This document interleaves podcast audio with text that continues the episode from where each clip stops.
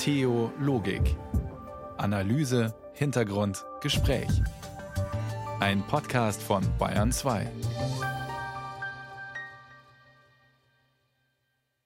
Montagabend auf Bayern 2, das heißt eine Stunde über Gott und die Welt mit Theologik und Friederike Wede. Schön, dass Sie dabei sind. Vernetzt und doch einsam. Das geht ziemlich vielen Menschen so, mittlerweile auch vielen jungen Menschen. Mitunter selbst denen mit großem Freundeskreis oder zig Followern im Netz. Wir reden mit einem digitalen Streetworker darüber. Außerdem begleiten wir eine ehrenamtliche Besucherin und solche Ehrenamtlichen, die demnächst ältere Menschen zu Hause besuchen wollen und sich gerade darauf vorbereiten. Einsamkeit betrifft aber längst nicht nur Alte und Alleinstehende, sie gilt mittlerweile fast als eine Art Volkskrankheit mit vielen Gesichtern.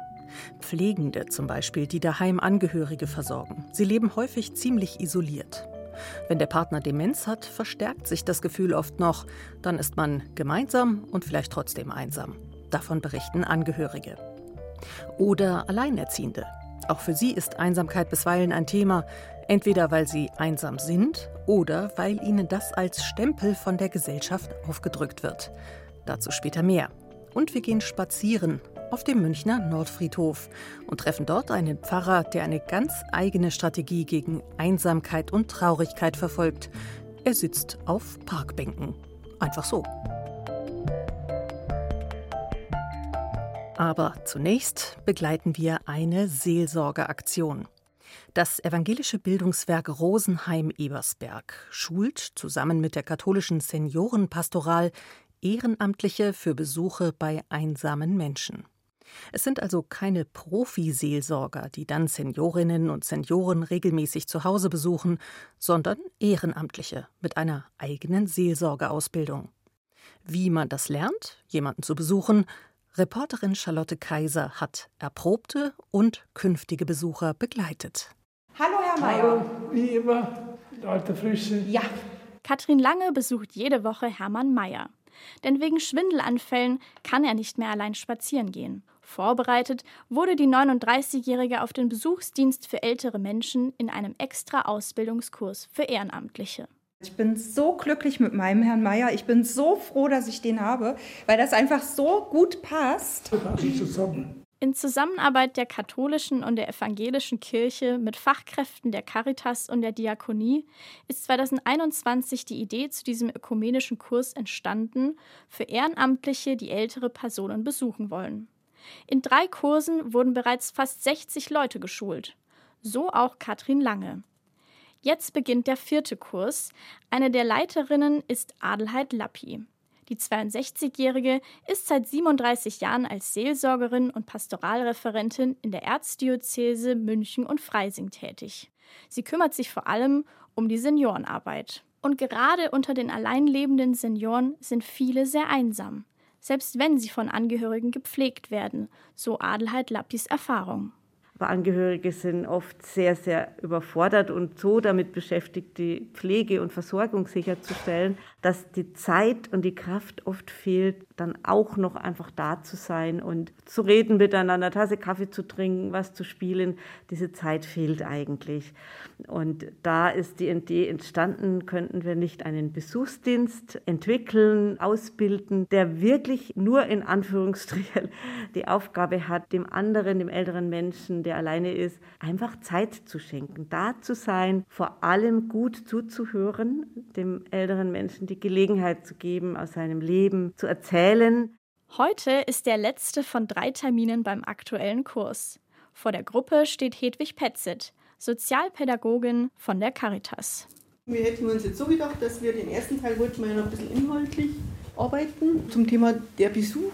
Wie kann man den gestalten, wie sich vorbereiten, sich nachbereiten. Dann hätten wir gleich nochmal eine kleine Übung gemacht, so wie beim letzten Mal. Der zweite Teil des Abends wäre dann im Sinne des Übergebens der Bescheinigungen, ein bisschen feiern, ein bisschen Sekt trinken. Wie sich vorbereiten auf einen Besuch, wie ein Gespräch anfangen, worüber?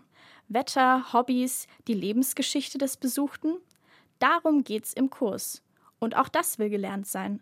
wie die Ehrenamtlichen nach einem Besuch mit ihren Gefühlen umgehen können. Wie so ein erster Besuch aussehen könnte, zeigen Frau Lappi und Frau Petzet in einem Rollenspiel. Frau Lappi, wir waren doch schon mal bei Ihnen und wir haben vereinbart, dass ich Sie jetzt hin und wieder besuchen werde. Ach ja. Können Sie sich erinnern? Ja, jetzt fällt es mir wieder ein. Ach, das, aber schön, dass Sie da sind.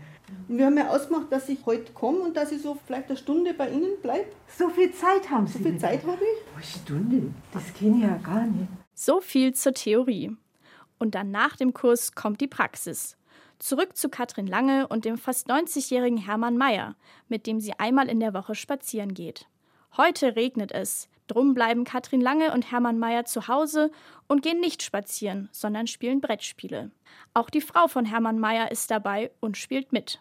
Das kann es nicht geben. Ich finde, dass Herr Meier total offen ist. Und also wir haben so tolle Gespräche. Er ist so weltoffen und er hat so viel Erfahrung schon gemacht und kann mir so viel einfach erzählen. Ja, und lustig ist es auch immer. Ja, und eigentlich haben wir ja auch echt Gemeinsamkeiten. Ne? Ich meine, spazieren gehe ich auch. Ich habe zwei Hunde. Und dass wir das gemeinsame Spielen gefunden haben, das ist halt auch schön. Wir können uns austauschen und es wird nicht langweilig. Es ist immer ein Feiertag, wenn die Frau Lange kommt. Dass die Harmonie zwischen den beiden oder den dreien stimmt, ist offensichtlich. Nahezu familiär ist die Stimmung bei der entspannten Spielrunde. Und es macht mir ja wirklich Ja, Spaß. nur Und sonst, geht's. Ja, genau. Nur sonst äh, kann man es auch nicht machen. Also wenn, wenn man dann jemanden besucht, wo man so denkt, so, oh, da da muss schon wieder, ja genau, hin. muss ich da jetzt Ja. wieder hin. Also und das war noch nicht ein einziges Mal. Bei der guten Stimmung vergehen die eineinhalb Stunden Besuch wie im Flug. Bis nächste Woche. Bis nächste Woche Dienstag. Wir haben ja diesen Kurs gehabt, wo wir halt so diesen Einstieg hatten, aber wir haben jetzt auch immer so in regelmäßigen Abständen, so viermal im Jahr, immer so Treffen von allen, die den Besuchsdienst machen, dass man sich auch so austauschen kann. Und man sagt dann aber auch immer so, wie es einem geht mit dem Besuchsdienst und ob das alles passt oder ob man das vielleicht doch nicht möchte, weil ich meine, man weiß ja auch immer nicht so, wem man begegnet, wenn man jemanden dann so neu kennenlernt. Katrin Lange hat schon Erfahrung gesammelt. So weit sind die Teilnehmer des aktuellen Ausbildungskurses noch nicht. Aber immerhin. Heute verteilt Frau Lappi die Bescheinigungen für die erfolgreiche Teilnahme am Kurs. Und jetzt heißt es Personen vermitteln und ab in die Praxis. Wenn Sie sich interessieren für den ehrenamtlichen Besuchsdienst, Kontakt finden Sie zum Beispiel über die Website des Evangelischen Bildungswerks Rosenheim-Ebersberg ebw-rosenheim.de. Hello, hello, it's you and me again. How can we pretend we've never met? Hello, hello, you might as well come in. We've been making beds for so long now. I never told you that I want you. I thought I had you out of my head. Yeah. Every time she leaves me, refusing to believe me, you're always there. And even though I don't invite you, and your presence is a pain, you always let me be just who I am. Hello, Alone, eine Ode an die Einsamkeit von Singer-Songwriter Charlie Winston. Jahrgang 1978 übrigens Charlie Winston, also kein einsamer Alter, sondern 45, einer, der mitten im Leben steht und der trotzdem ein Lied zu singen weiß über Einsamkeit. Die ist ja auch längst nicht mehr nur ein Thema für alleinstehende Ältere, sie betrifft inzwischen auch ganz viele junge Menschen. Das hat die Corona-Pandemie zusätzlich verstärkt.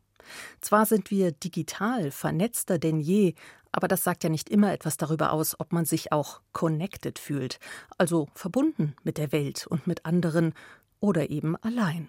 Darüber spreche ich mit Eike. Eike, Sie sind digitaler Streetworker. Sie gehen nicht unter Brücken oder auf die Straße, sondern ins Netz. Wo treiben Sie sich denn da so rum? Ich arbeite als digitaler Streetworker auf allen möglichen Plattformen, die es gibt. Also meine Plattformen sind zum Beispiel Discord, TikTok, ähm, Jodel noch ein bisschen und ansonsten bin ich natürlich noch über Instagram und alle anderen Plattformen erreichbar. Generell funktioniert Digital Streetwork so, dass man wirklich in die sozialen Netzwerke reingeht und dort nach bestimmten Menschen sucht, die vielleicht Bedarfe haben nach sozialarbeiterischer Unterstützung oder vielleicht einfach mal jemanden brauchen, der ein offenes Ohr für jemanden hat. Und dann geben wir den Kommentare und schreiben da rein, hey, wenn du möchtest, kannst du mich mal anschreiben bei dem und dem Thema. Ich stehe auch unter Schweigepflicht. Und so kommen wir mit jungen Leuten im Internet in Kontakt. Nun gibt es ja ganz viele Leute heute, die versuchen, im Internet mit jungen Leuten in Kontakt zu kommen und nicht immer steht dahinter eine lautere Absicht. Cyber-Grooming ist ja ein großes Thema für Jugendliche im Netz. Was machen Sie, damit Sie da das Vertrauen gewinnen der jungen Leute? Sage ich jetzt mal, ich gehe davon aus, dass das größtenteils junge Leute sind. Ja, also unsere Zielgruppe ist 14 bis 27 Jahre. Vielleicht noch der Gedanke vorweg. Ich arbeite für Digital Streetwork Bayern. Das ist ein Projekt des Bayerischen Jugendrings. Und das ganze Konzept basiert auf diesem aufsuchenden Charakter von Sozialarbeit im Netz. Bestimmte Konzepte des Streetworks haben wir auch übernommen. Und da zählt zum Beispiel auch dazu, dass es da eine Form von Freiwilligkeit gibt und auch eine Form von Transparenz. Und ich glaube, das sind so erste Ansätze, wie man mit jungen Leuten auch in Kontakt kommen kann und auch zeigen kann, hey, hier spricht eine Fachperson mit dir. Zum Beispiel haben wir eine Webseite und eine meiner ersten Nachrichten an die Leute ist auch immer ein Link zu der Webseite und dann können die Leute da mich verifizieren, können auf so Links draufklicken auf der Webseite, wo dann da steht, dieses Profil, auf dem ich gerade mit mir Kontakt habe, das Profil sieht man auch auf der Webseite und so ist das halt auch gesetzt. Generell würde ich aber sagen, wenn man mit, mit ein bisschen Mut reingeht und auch ein bisschen Vertrauen, ist es so, dass viele junge Leute auch sehen, hey, das ist eine Fachkraft da, die erkennen das auch und ich glaube, mit viel Transparenz gibt es da selten die Situation, dass Leute sich da irgendwie denken, wer ist das, was macht die Person da mit mir? Welche Rolle spielt denn das Thema Einsamkeit in Ihrer Arbeit? Sind da junge Leute überhaupt davon betroffen? Ich meine, die sind ja eigentlich mit Gott und der Welt vernetzt, aber nicht immer ist das ein Garant dafür, dass man sich auch vernetzt fühlt. Einsamkeit spielt bei mir auf der Arbeit eine ziemlich große Rolle, ehrlich gesagt. Der große Cluster an Themen, die bei uns auftreten, sind Themen im Bereich der psychischen Gesundheit. Da zählt zum Beispiel Therapieplatzsuche dazu, da zählt aber auch Schulprobleme, familiäre Probleme dazu. Aber ich habe mir relativ früh gedacht, ich würde gerne so einen kleinen Fokus auf Einsamkeit setzen, weil ich finde, das ist ein Thema, was häufig übersehen wird, auch gerade bei jungen Leuten. Und es gibt auch Studien, ich hatte extra nochmal reingeschaut, ohne dass ich jetzt Zahlen nennen würde, wo einfach klar wird, äh, die Einsamkeit bei jungen Menschen hat auch zugenommen. Und da ist es zum Beispiel so, dass ich mal eine ganze Weile lang ganz viele Tweets gelesen habe, die das Wort einsam beinhalten. Oder ich habe auch wirklich nach bestimmten Hashtags gesucht, wo dann einsam drin steht, auf TikTok zum Beispiel. Das Netz schläft ja bekanntlich nicht. Wie ist denn das mit Ihnen? Wann sind Sie denn unterwegs? Wir sind jetzt in einem Team von, ich glaube, zwölf Leuten. Ich persönlich bin jetzt nicht abends ähm, und nachts unterwegs, aber das hat auch ein bisschen mit den Anstellungssituationen zu tun. Generell gibt es aber Kolleginnen, die zum Beispiel auch später abends noch erreichbar sind. Aber man muss sagen, wir sind keine Kriseninterventionsstelle. Das heißt, wir können nicht immer überall erreichbar sein. Das ist einfach mit den Leuten, die wir haben, nicht möglich. Und ich muss gleichzeitig sagen, meine Erfahrung nach anderthalb Jahren ist so, der Bedarf ist unfassbar groß. Also wirklich auch um 7 Uhr morgens könnte man anfangen mit diesem Job und würde noch Leute finden, die gerne über bestimmte Situationen reden würden. Genauso auch um 22 Uhr abends. Ich glaube, wenn wir mehr Menschen hätten, die bei uns arbeiten können, das ist halt in dem Rahmen gerade noch nicht möglich, dann könnten wir das auch ein bisschen breiter aufstellen und könnten da, glaube ich, auch noch mehr abdecken. Welche Rolle spielt denn in Bezug auf das Thema Einsamkeit jetzt das Netz? Also ich meine, wenn die Leute Sie finden oder Sie die Leute finden, die sich einsam fühlen, dann hat das Netz ja eine durchaus positive Rolle gespielt. Aber das ist ja nicht immer der Fall. Und man hat da ja doch auch so bestimmte, naja, vielleicht sind es Klischees im Kopf, ja. Mhm. Also Leute, die eine Million Follower haben, aber keinen einzigen echten Freund. Äh, oder man ist eben immer übers Netz scheinbar mit der Welt verknüpft, aber halt doch nur scheinbar. Und analog findet dann einfach nicht viel statt bei manchen Leuten. Ist das ein Vorurteil oder ist da was dran? Also ich würde generell sagen, dass ich erstmal ein sehr positives Bild vom Netz habe, weil ich wirklich jeden Tag so viele tolle Sachen sehe. Also ganz konkret auf Reddit gibt es zum Beispiel bestimmte Bereiche, wo Leute ihre Lebensgeschichte austeilen und andere Menschen reagieren darauf und sagen, hey, ich verstehe dich voll, ich würde dir das und das empfehlen. Und da kommt wirklich ganz, ganz viel Liebe zurück. Und das sehe ich auch auf anderen Plattformen, also auf Discord zum Beispiel auch, wo junge Leute sich gegenseitig unterstützen. Deshalb habe ich erstmal generell ein positives Bild davon. Aber ich glaube, was schon Teil der Wahrheit ist, ist, dass manche soziale Netzwerke von Menschen, die vielleicht auch nicht richtig gelernt haben, wie man so Medienkonsum auch produktiv und auch äh, gesund machen kann, auch negativen Einfluss haben können. Also ich hatte Kontakt zu jungen Leuten, die zum Beispiel aus einer Trennung kommen, die mir gesagt haben, ich schaue halt wirklich hunderte TikTok-Videos am Tag. Und wir reden jetzt nicht von 120 oder so, sondern eher so von 500. Und die auch zu mir dann gesagt hat, diese Person, hey, ich komme da gar nicht damit klar, ich weiß gar nicht, was ich machen soll. Ich glaube, in solchen Situationen kann das Netz Einsamkeit auch befördern. Es gab sicher immer schon Außenseiter in Schulen und so weiter. Es gab ja immer auch schon das Phänomen Mobbing. Ja. Äh, aber das hört sich ja jetzt fast so an, als sei das ein Massenphänomen unter jungen Leuten. Ähm, da müsste man natürlich dann in die Studien reinschauen, da habe ich jetzt keine Zahlen. Ich kann immer nur aus meiner Perspektive als digitaler Speedworker sprechen und ich kann sagen, ich erreiche viele junge Leute im Internet, die sich einsam fühlen, die da Probleme mit haben. Menschen, die zum Beispiel aus der Schule kommen, woanders hingezogen sind und jetzt eher im ländlichen Raum wohnen und da einfach ganz wenig drumherum ist, wo man auch Kontakte aufbauen kann, wo vielleicht auch junge Leute weggezogen sind, wo es dann natürlich auch weniger Möglichkeiten gibt für FreundInnen. Ich glaube, äh, durch die Pandemie hat das schon zugenommen und da habe ich auch zu gelesen. Ähm, unser Projekt basiert ja auch darauf, dass die Idee dabei war, wir möchten jetzt nach der Pandemie die Jugendarbeit wieder ein bisschen kickstarten. Also wir sind auch so ein bisschen so eine kleine Antwort vielleicht auch darauf. Ich glaube allerdings schon, dass das einerseits vielleicht auch mehr Öffentlichkeit jetzt gerade hat. Also, dass junge Leute vielleicht auch mehr bereit sind, darüber zu sprechen, zum Beispiel, was ich natürlich total gut finde. Freue ich mich auch drüber und das ist, glaube ich, auch der richtige Weg. Unterwegs als digitaler Streetworker in den Weiten des Netzes. Vielen Dank, Eike, dass Sie von Ihrer Arbeit erzählt haben. Vielen Dank. Sie finden den digitalen Streetworker auf den meisten Social-Media-Plattformen unter Eike, wie Heike ohne H, so hat er sich mir vorgestellt. Ganz einfach Eike-Digital Streetwork. Il y a les bras de la Seine, Paris, mon lit n'est pas si grand. Le journal d'une Parisienne, Paris, ma vie est un roman. Une gorgée de café crème, Paris la gueule de mes vingt ans. Au fond de ma boîte crânienne, Paris mon chant des partisans. Tous les matins se souviennent, Paris, mon cœur adolescent. Les longs violons de Verlaine, Paris, mon amour débutant. Quelques images me reviennent, Paris mes combats étudiants, la belle figure des comédiennes, Paris mon film noir et blanc. Je n'ai pas trouvé mieux, même en fermant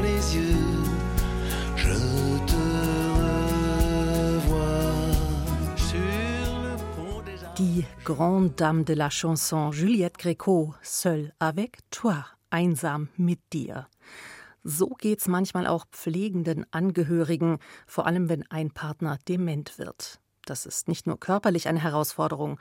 Das Leben, der Alltag müssen neu organisiert werden, Hilfe und Pflege sichergestellt werden. Aber anders als bei anderen Krankheiten verliert der Partner mit der Demenz auch sein Gegenüber, seinen Gesprächspartner. Die Partnerschaft, gemeinsam und doch einsam im Alltag?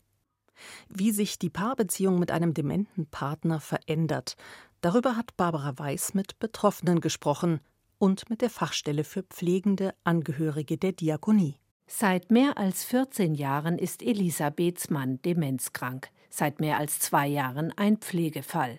Inzwischen ist ihr Mann fast 91 Jahre. Die beiden wohnen nach wie vor zusammen zu Hause. Die Beziehung als Paar habe sich verändert, berichtet Elisabeth, die wesentlich jünger als ihr Mann ist. Sie sei mehr Aufsichtsperson, Pflegerin oder Mutter, nicht mehr die Partnerin. Erstens mache ich es, weil mein Mann immer ein guter Mensch war und war im ganzen Leben, hat er mir kein unschönes Wort gegeben. Und das mache ich aus Liebe. Und das ist irgendwie noch ein schönes Gefühl und man lacht viel, er erzählt viel, wir machen Musik, ich habe äh, Diffuser laufen mit verschiedenen Düfte. Da fühlt er sich wohl und dann fühle ich mich auch wohl. Man müsse sich natürlich erst an die Situation gewöhnen und akzeptieren, dass alles anders sei. Das war schwierig, aber man wachse daran. Alles ist jetzt gut organisiert, die Pflege, der Alltag, und wenn ihr Mann schläft, dann macht Elisabeth Sachen für sich. Wenn sie wegen ihrer Situation bemitleidet wird, ärgert sie das. Das nervt mich, weil es ist alles so negativ, wird das, wird das alles so aufgenommen. Aber das ist nicht negativ. Es gibt auch so viel wieder zurück und ich fühle mich überhaupt nicht einsam, weil ich habe mir ja auch bestimmte Hobbys angelegt. Ich habe äh, noch sehr viel Arbeit, ich mache meine Hausverwaltung selber und dann gehe ich mit meiner Freundin am Donaudamm zum Laufen und dann gehe ich in die Gymnastikgruppe und da habe ich ja wieder andere Leute um mich rum. Ich mache jeden Tag eine Mittagpause und da lege ich mich in mein Bett und da schaue ich meine Netflix-Serien an. Da kann ich dann wunderbare Serien raussuchen und da freue ich mich und denke mir, geht's mir gut. Auch der Mann von Eva aus München ist dement, aber erst seit etwa einem Jahr merkt man es so richtig im Alltag. Er ist im Gegensatz zu Elisabeths Mann noch mobil und wenn sie beispielsweise einkaufen geht, kann die Münchnerin ihn auch noch alleine zu Hause lassen, am besten vor dem Fernseher. Das ist der Partner, ja. Heute früh habe ich gesagt, jetzt tust mal duschen, du hast schon lange nicht geduscht. Dann heißt es, ich wasche mich. Ich sage, ich weiß, dass du dich wäschst, aber jetzt tust du mal duschen. Dann kommt als Antwort, mir ist schwindlig. Ich kenne das. Sage ich, dann stelle ich mich dazu. Nix ist. Dann denke ich mir manchmal wie so pubertierende Knaben, die sich nicht duschen wollten. So kindisch dann auch. Ja, weil er keine Lust hat. Und was anderes fällt ihm dann nicht ein. Dann muss man lachen. Zwei Tage die Woche geht Evas Mann in die Tagespflege. Da hat sie Zeit für sich und kann sich mit Freundinnen treffen, ins Kino oder in die Stadt gehen. Mittlerweile sage ich mir, naja gut, ist halt so. Kannst nichts machen. Kann man nichts machen, ja. Er kann nichts dafür. Ja, kommt immer wieder auf die Tagessituation von einem an. Manchmal kriegt man ja Wut kriegen, dann sagt man sich, ist schade, tut mir leid und so. Aber ja, so ist halt. Sie habe schon immer viel auch allein unternommen. Das mache ihr nichts aus, allein unterwegs zu sein. Was ihr fehle, gemeinsame Erinnerungen. Ich rede ja auch mit ihm, aber ich weiß genau, das ist weg. Ich bin zwar manchmal immer noch überrascht, obwohl ich das eigentlich weiß.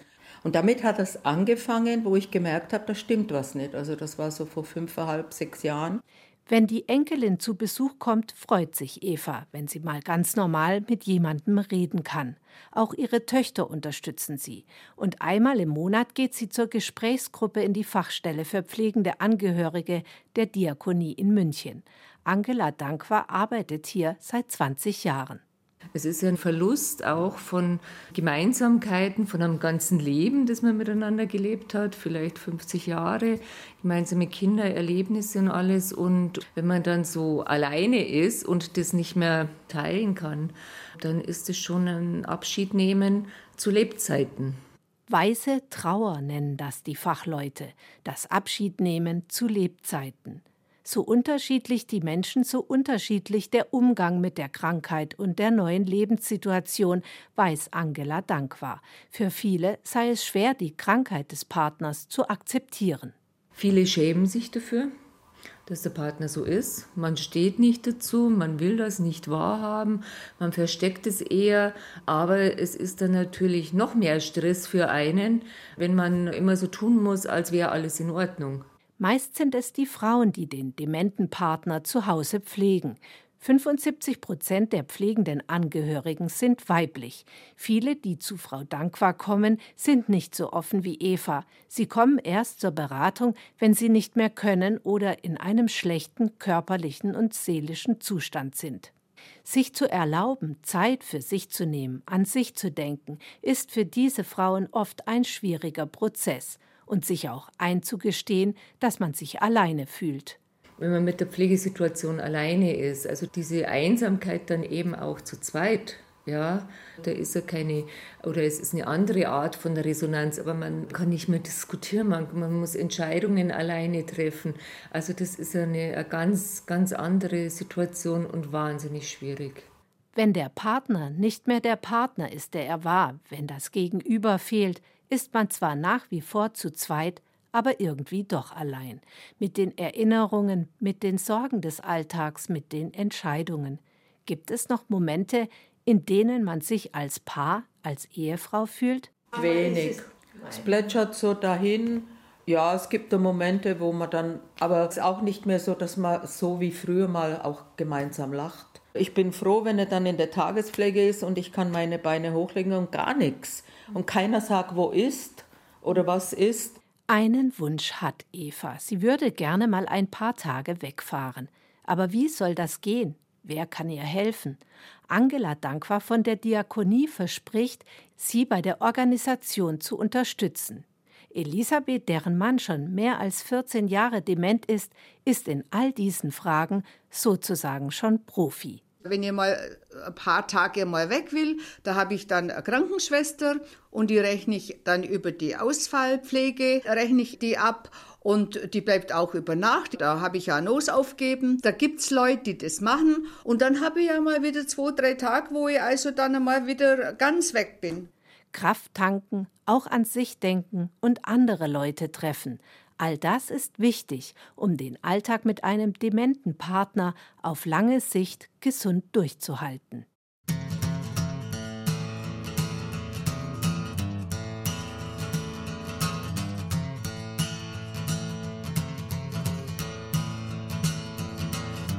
It takes one to know one, baby. I know how you feel.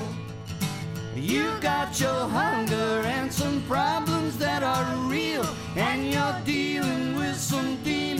Are driving you insane. And I've seen them drag you screaming down the hallways in your brain. You got loaded again. Ain't you handsome with your high?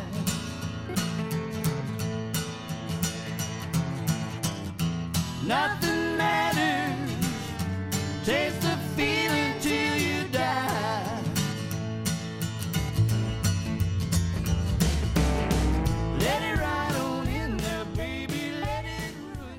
Bayern 2 am Montagabend mit der Sendung über Gott und die Welt. Wir reden über verschiedene Gesichter von Einsamkeit, beziehungsweise darüber, was Menschen gegen Einsamkeit unternehmen.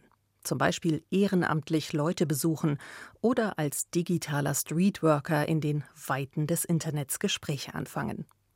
Man kann es aber auch so machen wie Rainer Liebold, evangelischer Pfarrer aus München. Man kann einfach nur da sitzen, gut sichtbar, auffindbar, ansprechbar, nahbar, an einem Ort, wo man entgegen dem ersten Eindruck überraschend leicht mit Fremden ins Gespräch kommt.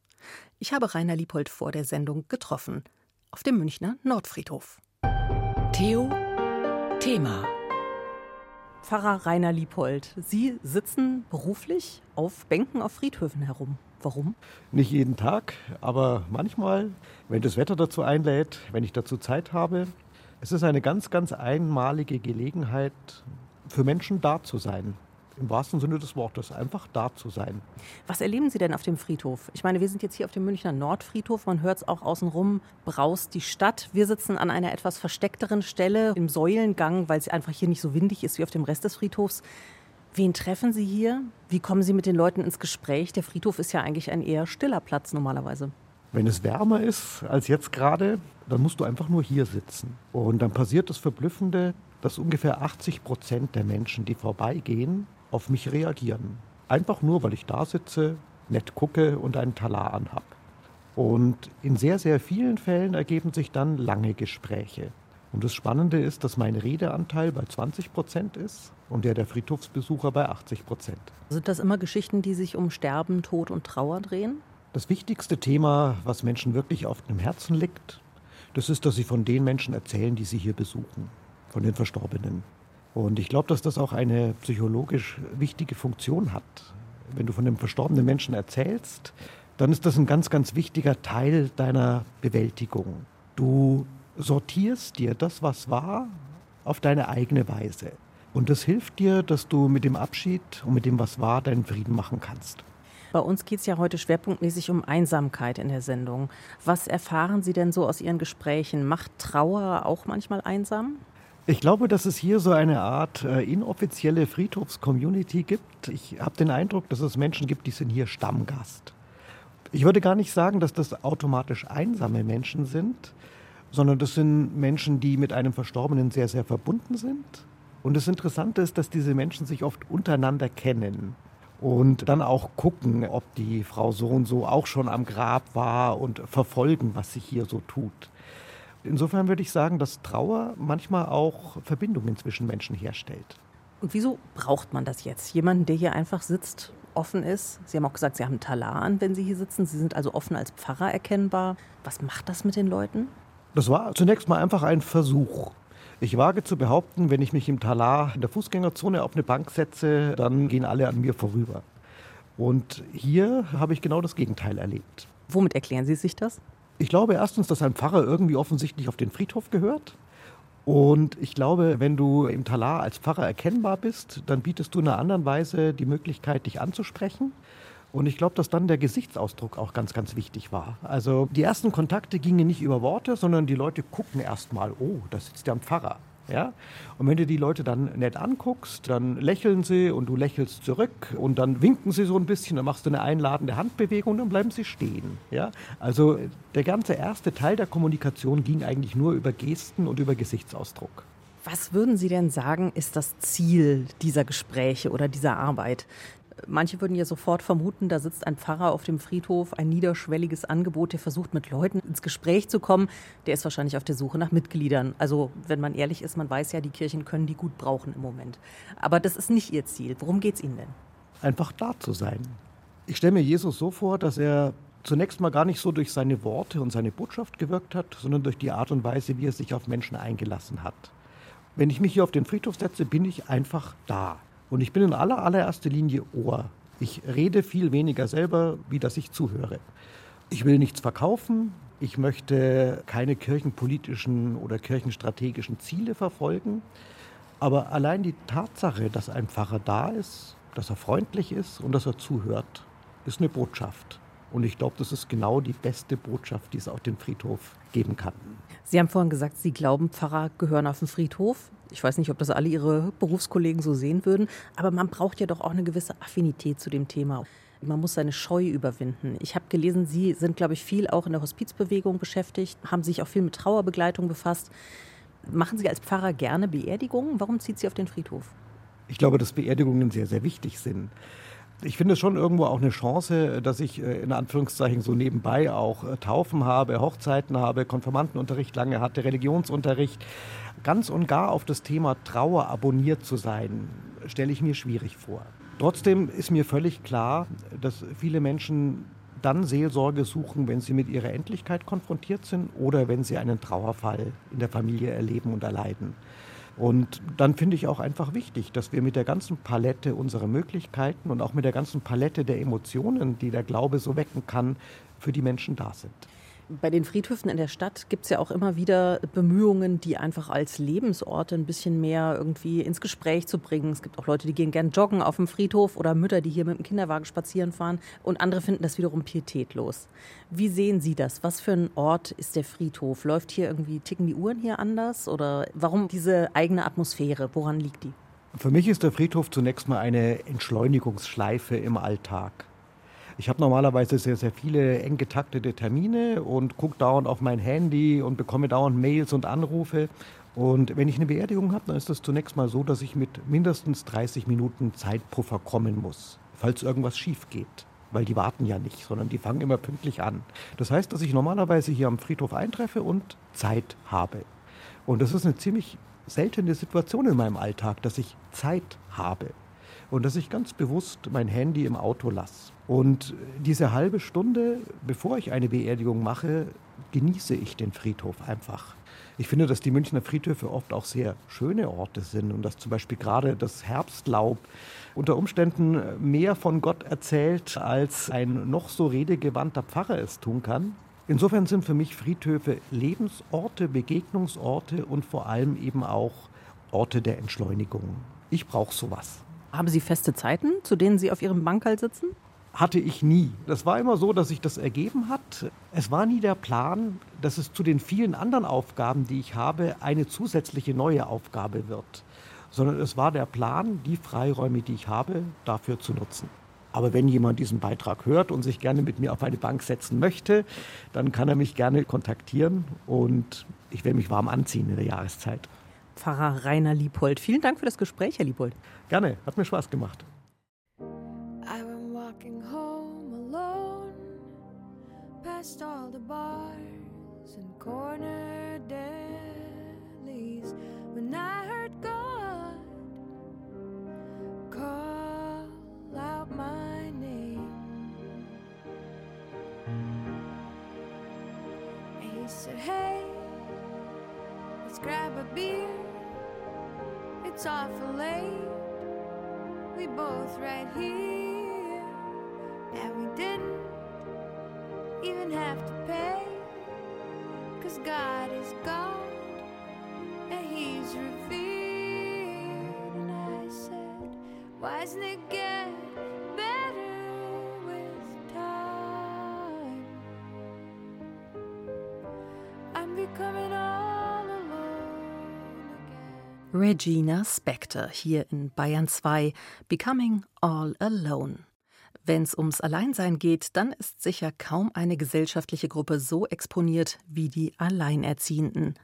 Aber Alleinsein heißt natürlich nicht immer automatisch auch einsam sein und schon gar kein Mitleidsfall. Gerade viele Alleinerziehende sind ja besser vernetzt als so manches Elternpaar, müssen sie ja schließlich. Sabine Barth hat eine Alleinerziehende getroffen, die erzählt hat, wie sie ihren Weg geht. Margarita Meyers Lebenswelt liegt von einem auf den anderen Tag in Scherben. Wir haben damals in einer Patchwork-Familie gewohnt. Also mein Partner hat zwei Kinder mitgebracht in die Beziehung. Und dann kam das Baby. Und schon kurz nachdem das Baby auf der Welt war, hat mein damaliger Partner sich an anderen Dingen orientiert, ist dann auch fremdgegangen und hat entschlossen, dass das Baby und ich ausziehen sollen, weil er ein neues Leben beginnen möchte mit einer neuen Frau. Margarita verliert ihr Zuhause, ihre Zukunftsperspektive und auch den Menschen, den sie für ihren besten Freund gehalten hat. Sie zieht mit ihrem Baby zurück zu ihren Eltern nach Bad Wörishofen, nach Jahren in München und einem meist selbstbestimmten Leben. Etwa ein Jahr lang wohnt sie, damals Anfang 40, mit ihrem Sohn bei den Eltern. Dann sucht sie für sich und Elias eine passende Wohnung.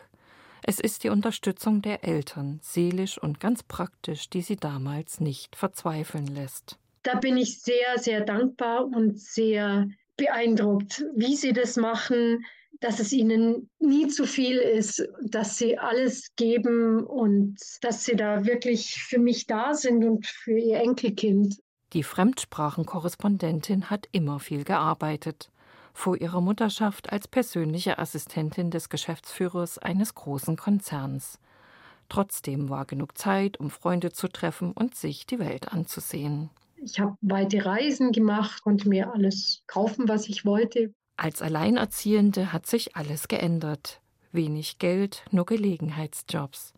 Bis Margarita eine passende Arbeitsstelle findet, die für sie als Alleinerziehende mit Kleinkind zu bewältigen ist, dauert es einige Jahre.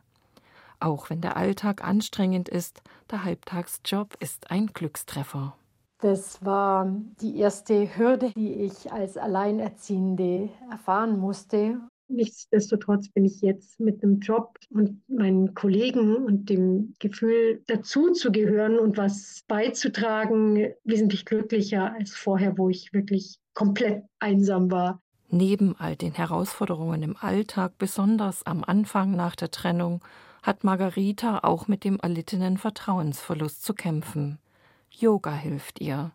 Bis heute macht sie noch jeden Tag ihre Übungen, bevor Elias morgens aufsteht.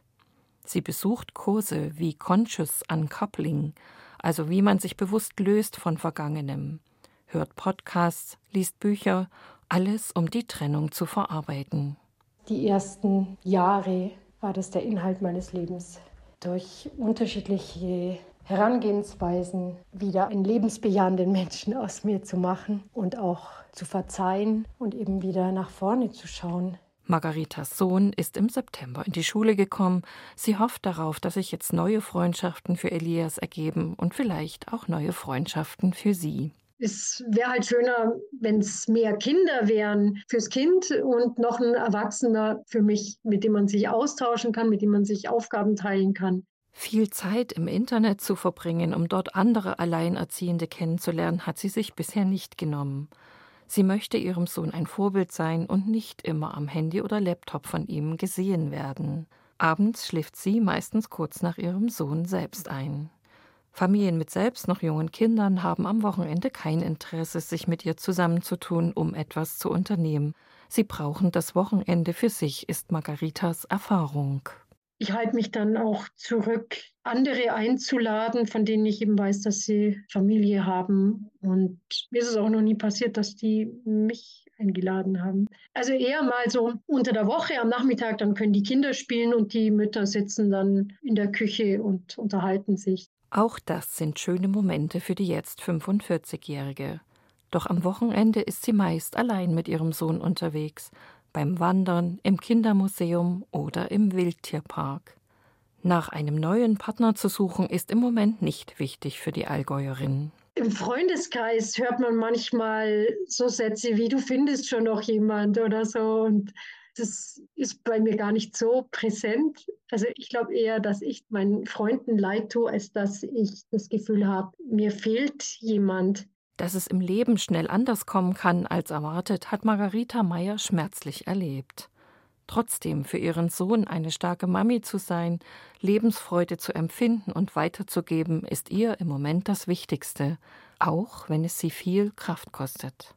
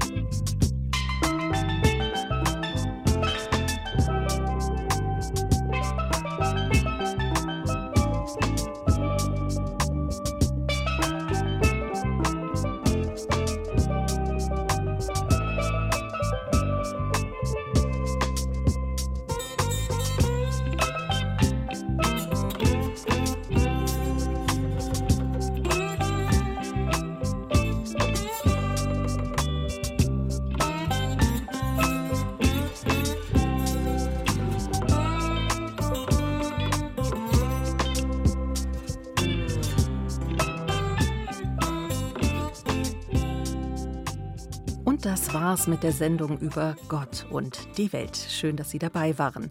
Am Mikrofon war Friederike Wede.